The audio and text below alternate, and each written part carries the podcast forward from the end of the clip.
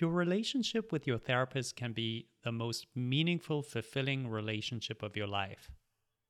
Why wouldn't you want more of it? Can you be friends with your therapist? Will it work out?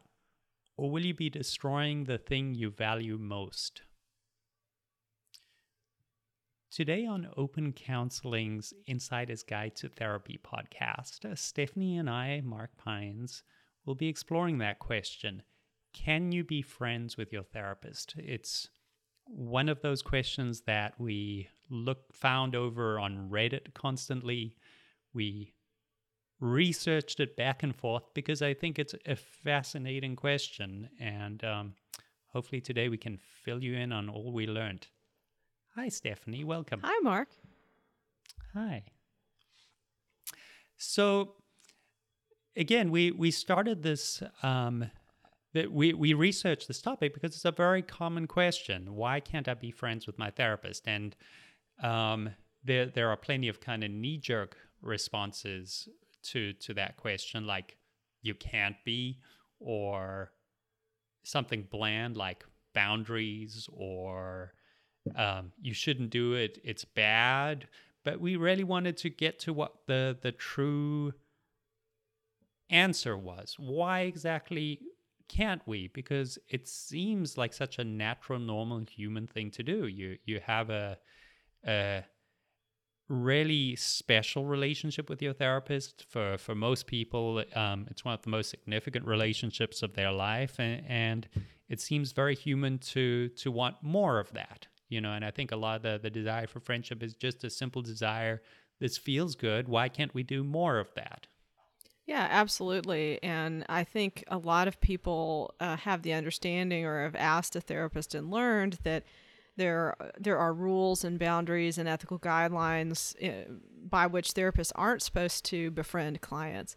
Um, and there's good reason for that. But I have found, you know, in the research I've done and, and my experience in the past um, working in the mental health field that a lot of even a lot of therapists don't fully understand why that boundary is in place. And um, i think it's helpful to understand a it's natural to want to be friends with your therapist. Like the fact there's a boundary isn't because you shouldn't have that thought or that desire. It's just that acting on it is inevitably going to cause problems um, that can set you back on the work you're trying to do in therapy. And um, unfortunately can damage the therapeutic relationship to the point you you know if you try to be friends with a therapist and that doesn't work out then you're probably not going to be able to have them as a therapist anymore either and it's just kind of a loss but you know hopefully today we can kind of explain why that is instead of there being this kind of veil of mysteriousness around this issue that there sometimes seems to be. Right it's almost like taboo like why can't you know but but again it just seems such a reasonable thing to want so I guess we got to start off with, um, you know, therapy is not like a regular relationships. In in some ways it is, but in some ways it, it's not like a, a regular friendship relationship. Um, I know, if, like when I sit down with my client, I have my phone notifications off. I'm doing absolutely nothing else. I'm here to help my client. I, I whatever um, is on my mind. I do my best to to leave it out, and I really give them as close to 100% of my attention as I can. When I'm with my therapist, you know, if there's a game on, I might check my phone and see what the score is. Um, you know, if something distracts me, that's great. That's just normal. It distracts me. If they uh, start talking about I think one of the hardest things I ever experienced was when I was super into motorcycles, clients would talk about enjoying motorcycles, and I couldn't ask them what they ride and discuss mm. the newest motorcycles that were released. You know, I had to be there therapeutically for them, which is very different from if a friend brought up that topic, I would just run with it and, you know, share my own passions about that. Right. And that's a, that, I think that's an important point where, I think there's this perception from clients that the reason you can't be friends with your therapist is that they don't want to be your friend. And that's not true. I think most therapists, that moment you just described where a therapist uh, or a client is talking to you about something you're interested in, and you've got this burning desire to want to just jump out of therapist mode and say, "Oh my god, that's such a great bike" or whatever, and just have a you know, I think a lot of therapists have that moment where they have to practice self-control because they want to veer, you know, like friends. Friends you just chat about whatever topic and you just go all over the place. And therapists can feel that impulse of like if you as a client bring something up, they're like, "Oh, I would love to just sit here and chat about this." And the reason they don't isn't because of how they feel about you, it's because they know that that would be counter to the work they're trying to do with you in therapy. Yeah, I mean, it, I I don't remember the specific issue the person came in there who enjoyed motorcycles the same way I did, but I'm pretty sure it wasn't. He was hoping to discuss motorcycles with his therapist. Right. This is probably like problems with the, his wife or whatever it is. Um, you know, which was my mandate as a therapist is to to help him with the issue he was seeking help with, and he was paying me handsomely for that. He was taking his time out for the day. And even if I really wanted to discuss motorcycles, I, I was there to help him with um, his relationship or whatever it happened to be. So, you know, in a way, there, there's restraint from the therapist too, you know, and um, yeah, it, it's not always just the client who wants to be friends. Often it's the therapist as well. The main thing is, though, um, as the therapist, you know, it's my job to keep the therapy the therapy because therapy kind of works within a certain set of limitations that make it possible. And and one of the limitations is that my life doesn't kind of cross over to to their life you know and that enables the person to some safety sharing more of themselves um it, it allows a, a greater set of intimacy that they just can be with me in the room and know that what is happens in the room and what's is said in the room kind of stays in the room.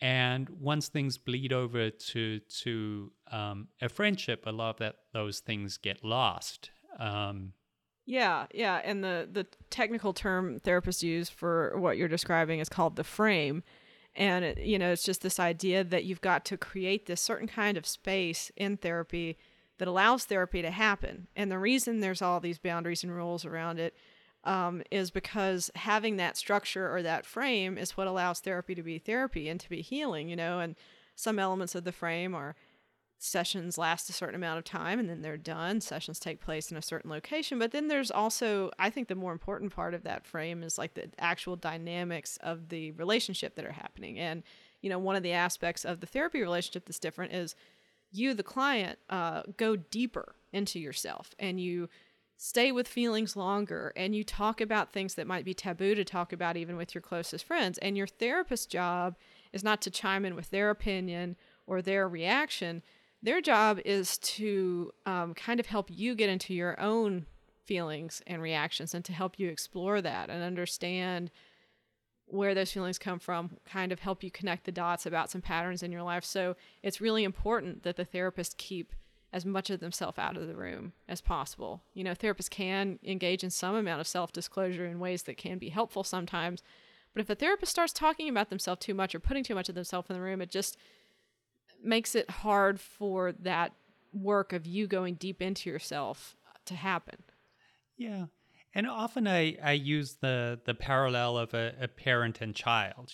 Um, you know, as, as a parent, I've got a child of my own. And when he speaks, especially when he's particularly young, it's mostly about being with him and his thoughts. I'm not sharing with him the fight, you know, his mother and I got in last night or what's annoying me at work. You know, for the most part, I, am there for for the child, and that's often um, what I kind of lean on when I with clients. I, I'm mostly there for them. You know, and the fact that they pay me um, makes that possible. And so, um, you know, there there is something artificial to that, and, and the payment um, sort of covers the artificiality. The fact is that I do have a lot of stuff going on in my life. There is a lot of stuff that pops to mind, but but the payment makes sure that I'm there exclusively during those times. I take care of as much of my emotional needs as possible outside the session so I can be there as much as possible for my clients, just there for them. And um, without that, the the therapy devolves very quickly, um, and so hence, in a way, clients get um, something unusual, which is a lot of concentrated attention on their inner world. And it, it's immensely enticing for people. Most people um, immensely value that part of therapy. And once they get it, they, they, they take it down and enjoy it, and, and it can help them expand their minds, heal deep wounds, get to know themselves better. And it's very understandable that they want more of that. They they want to have more of me as a therapist um, and, and kind of have that on an ongoing basis. And so it's just a very human thing to to want to take the therapy relationship out into to the friend realm. Yeah, and I think the the mistake that's a natural mistake people make because therapy is so different from uh, other kinds of relationships is thinking when they imagine I want to have a friendship with my therapist. What they're often imagining, not always, but what they're often imagining is just expanding the therapy relationship. It's almost like making your therapist portable. Oh, I can take my therapist out to the coffee shop and maybe I can take them to, you know, Target with me and and I can just have access to this wonderful experience and, and more t- more time, more places, more situations. But the reality is that the kind of attention that a, a therapist gives you in a session is that that is not something they can sustain 24 hours a day, 16 hours a day, you know, as long as they're awake being social.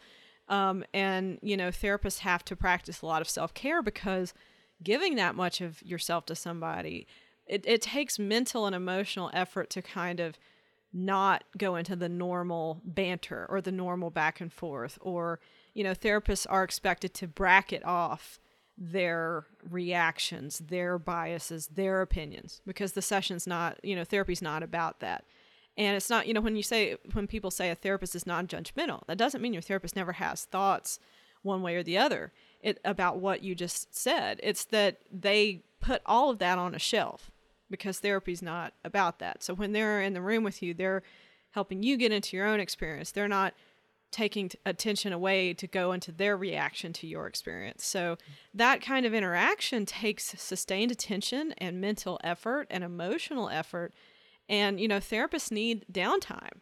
You know, so when a therapist is outside of the office, if they're healthy and practicing good self care, you know, their friendships are, you know, true friendships. There's a back and forth therapists sometimes tune out when they're with their friends. And so what happened, you know, in a lot of the stories I read about people that made an attempt to become friends with their therapist, which by the way, therapists that are really on top of their game are going to not go into that with you. If you try to get them to go have coffee or be your friend, you're going to get some gentle pushback for the reasons we're talking about. But, you know, therapists are human and sometimes they uh, make misjudgments, you know, and there were stories that people told of becoming friends with their therapist. And one of the more universal things that came out was sometimes kind of scandalous things happen. Therapists hit on a client, but most of the time, it was just they they kind of disappointed the client in the way that friends always disappoint each other. You know, you you get to have this wonderful pure focus on you with your therapist. And then to suddenly be in a situation where your therapist is scatterbrained and not paying attention to you and not noticing how you're feeling, like, oops, I gotta leave early, or they, you know, they they don't show up when you're expecting them to. Uh, being disappointed that way in a normal human way by a therapist affects how it feels to go back into therapy and be in the room with them, which is, you know, one of the many reasons therapists have this ethical prohibition against having someone who's both a client and a friend at the same time. Yeah. And that's a great thing to bring up because um, clients are often kind of frustrated by this like, why can't I have what I want?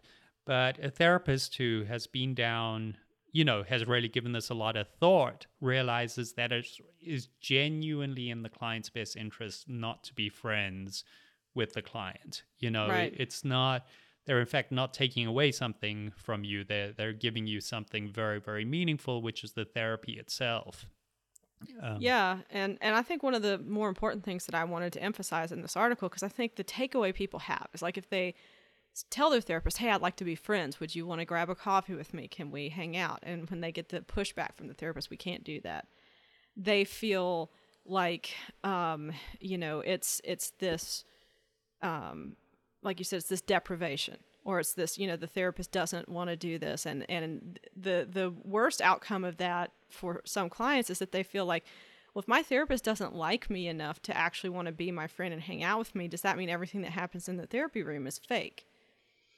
And uh, to me it's very important to emphasize that that that's not the truth of what's going first of all it's not that your therapist doesn't want to be your friend on a human level. It's that as being more concerned about being a good therapist to you they know they can't do both but the other side of it is that what happens in the therapy room is deeply authentic.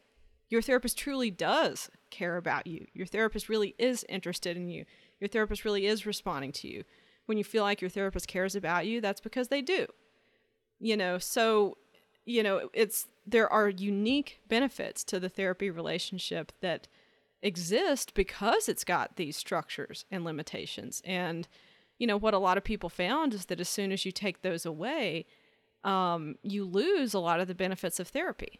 So, you know, it's this idea that therapy is a true, authentic, unique kind of relationship that's wonderful and healing. It just has this very limited world it can live in. You know, you can't just take your therapist with you everywhere, as lovely as that would be. It has to happen in this kind of controlled environment almost. And, you you get to have this intimacy with your therapist that's very real, uh, mm. where they're they're get connecting to you on a profound level, and that is real. Um, it's just that it it it's natural to have the fantasy or the desire that that this intimacy, this connection, this feeling seen, heard, and understood, which is something we all yearn for on such a profound level. We just want more of that. Of course, that's always going to happen. I mean, I think it's it's a good sign if you, you start having feelings about your therapist, whether they're romantic, platonic, wanting more of them. That means that connection is happening and it means it's real. Um, it's just that you can't you can't take it out of therapy. It just doesn't work. Um, gosh, like you you brought up something that sounds so important there, which is um, when you feel within you the, the desire to have a friendship with your therapist, it it, it often means that therapy is working really well. You're yeah. feeling connected, close.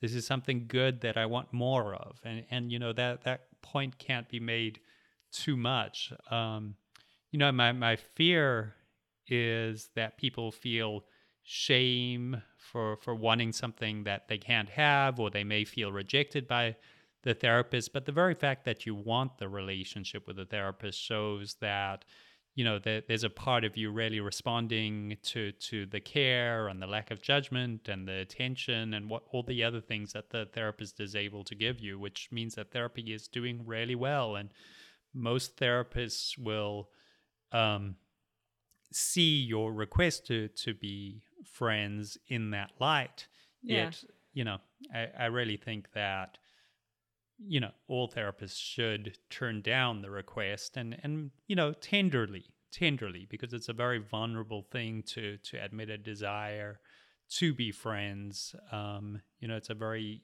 tender human desire that yeah and i think it, it brings out some things too where therapy can is healing in so many different ways and you know um, one of the ways that it's more universally healing is helping you realize that you're not alone, that the mm. reason you're struggling with whatever you're struggling with isn't because you are uniquely defective. Um, so many of the things we struggle with, we all struggle with. It's just that we, it's not something we bring up with everyday friends. You mm. know, when your friends ask, How are you? Even if they're really good friends, you usually don't go into, like, Well, I'm really depressed and I just don't know what the point of any of this is. Most i mean there's some of us that might feel comfortable enough with certain friends to go there but usually we kind of keep it on the surface and we only get deeper if we feel like there's an opening for that um you know but i i think that we all one of the things that we universally all experience is whether you're in a time of your life where you're kind of isolated and you don't have a lot of supportive relationships you don't have a great support system or whether you have tons of friends and family and a good relationship everyone struggles with some aspect of loneliness or wanting to connect more deeply or wanting to be seen and known in a way they don't feel seen and known. That's a, such a human thing.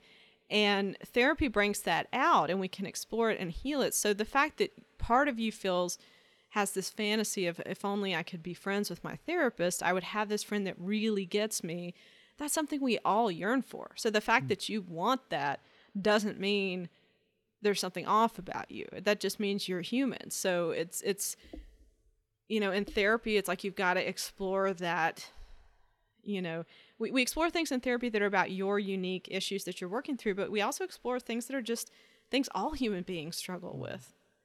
And I think the the wonderful thing about it is um, two two strong feelings get elicited. One is how gratifying it is when we, you know, have what we want. We have the intimacy. We have the the closeness. But then the other really important feeling is how terrible it feels when we don't. You know, and, and you know, in a way we can have the therapist, but in a way we can't. You right. know, and, and so when the therapist frustrates you, which they should, you know, say like we can't be friends, there's also an opportunity to catch those feelings, catch the hurt feelings, catch the feelings of rejection or shame or loneliness, whatever feelings come up when we can't have the the thing we desire so much. Yeah, and uh, you know, I I love the way you describe that because that's one of the unique benefits of therapy and one of the reasons that therapists are so dedicated to preserving the special therapy relationship is that this ability to have a feeling or a reaction to your therapist and to share about it, talk it out in the moment, and have your therapist kind of be there with you as you explore that feeling that you're having. That's not something you can do in your other relationships. You know, I, I have found, you know, even if you're very personal growth oriented and you have friends that you talk about therapy related topics too. That thing about that thing that a therapist is uniquely qualified to do which is kind of help you explore your own reactions is such a powerful thing. So it's why some you know when you have a response to your therapist that you can then share with them, which does take courage, by the way. We understand how Indeed. awkward it is to tell your therapist, I like you, can we be friends? That's hard. It's hard to have your therapist respond, we can't, and here's why. So it, it does take courage, and your therapist knows that and, and honors that if you if you do share that. So being able to share that feeling or reaction if you're if you're angry at your therapist if you're disappointed if you're if you're longing for a deeper connection with them working sitting with that feeling and helping your you know having your therapist help you explore it um, can lead to a lot of healing and insight that that isn't really possible to achieve in other kinds of interactions or relationships. You know and so and so so here is um the the silver lining to this thing i think which is no, you you can't have your therapist and be friends with your therapist. That that's um, that's like wanting to have your cake and eat it too. But the very fact that you can kind of have your therapist as a therapist, and they can help you with some of the rejected, lonely, you know, shameful feelings that often come up when you you can't have the thing you want you know that this is the thing that makes people grow. This is um, catching all the feelings and giving them names and making them bearable. You know how unbearable is heartache? How unbearable is loneliness? How unbearable is it to to not have um, your your heart's desires? And yet there's a, a place for that in therapy too. In fact we um, as therapists kind of construct the situation so that you can feel those things they're normal things and we can talk about them and um, you can transcend them by by feeling them and seeing that we can survive them and give them names and they can just be normal parts of life and and not something that needs to be avoided or the most terrible thing in the world yeah, and that's just one of the unique gifts of therapy and why the therapy relationship is is awesome. And you know, our hope is that we can help you understand why um, it's it's great to just let the therapy relationship be what it is because it's such a unique uh, relationship that's so powerful and and so it's ma- it's amazing to be able to experience that and you know I think one of the last points that I would want to make um, that I made in the article is that um, th- you know, we're emphasizing how powerful and important the therapy relationship is, but friendship is really powerful and important too. You know, we're not saying friendship's not as good. I mean, it's just they're two different kinds of relationships and they're both important. I think the best case scenario is when you have a therapist who's a great therapist and you have a great relationship with your therapist and you also have good friends. You know, uh, therapy can do things for you that, that friendship can't, but the, the reverse is true too. So, you know it's just that there are different kinds of relationships that just aren't compatible with each other and that you can't have one person who's both and it's actually successful. Oh, and that's a, a great note um, to wrap up with. So stephanie has written a wonderful article why can't i be friends with my therapist? And it's going to go into a lot of really the nitty gritty with that. I mean just looking through here we got why doesn't my therapist want to be my friend? What is the harm in being friends with my therapist? What's so special about the therapy relationship? Why is talking to a therapist different from talking to a friend? That's a great section, by the way. And then, why can't my therapist be my friend even after therapy is over? Um, so, amazingly researched, very personably written. Um, I really encourage you to go over to opencounseling.com and take a look for the article Why Can't I Be Friends with My Therapist? So, with that, thank you for listening, and uh, look forward to speaking next week.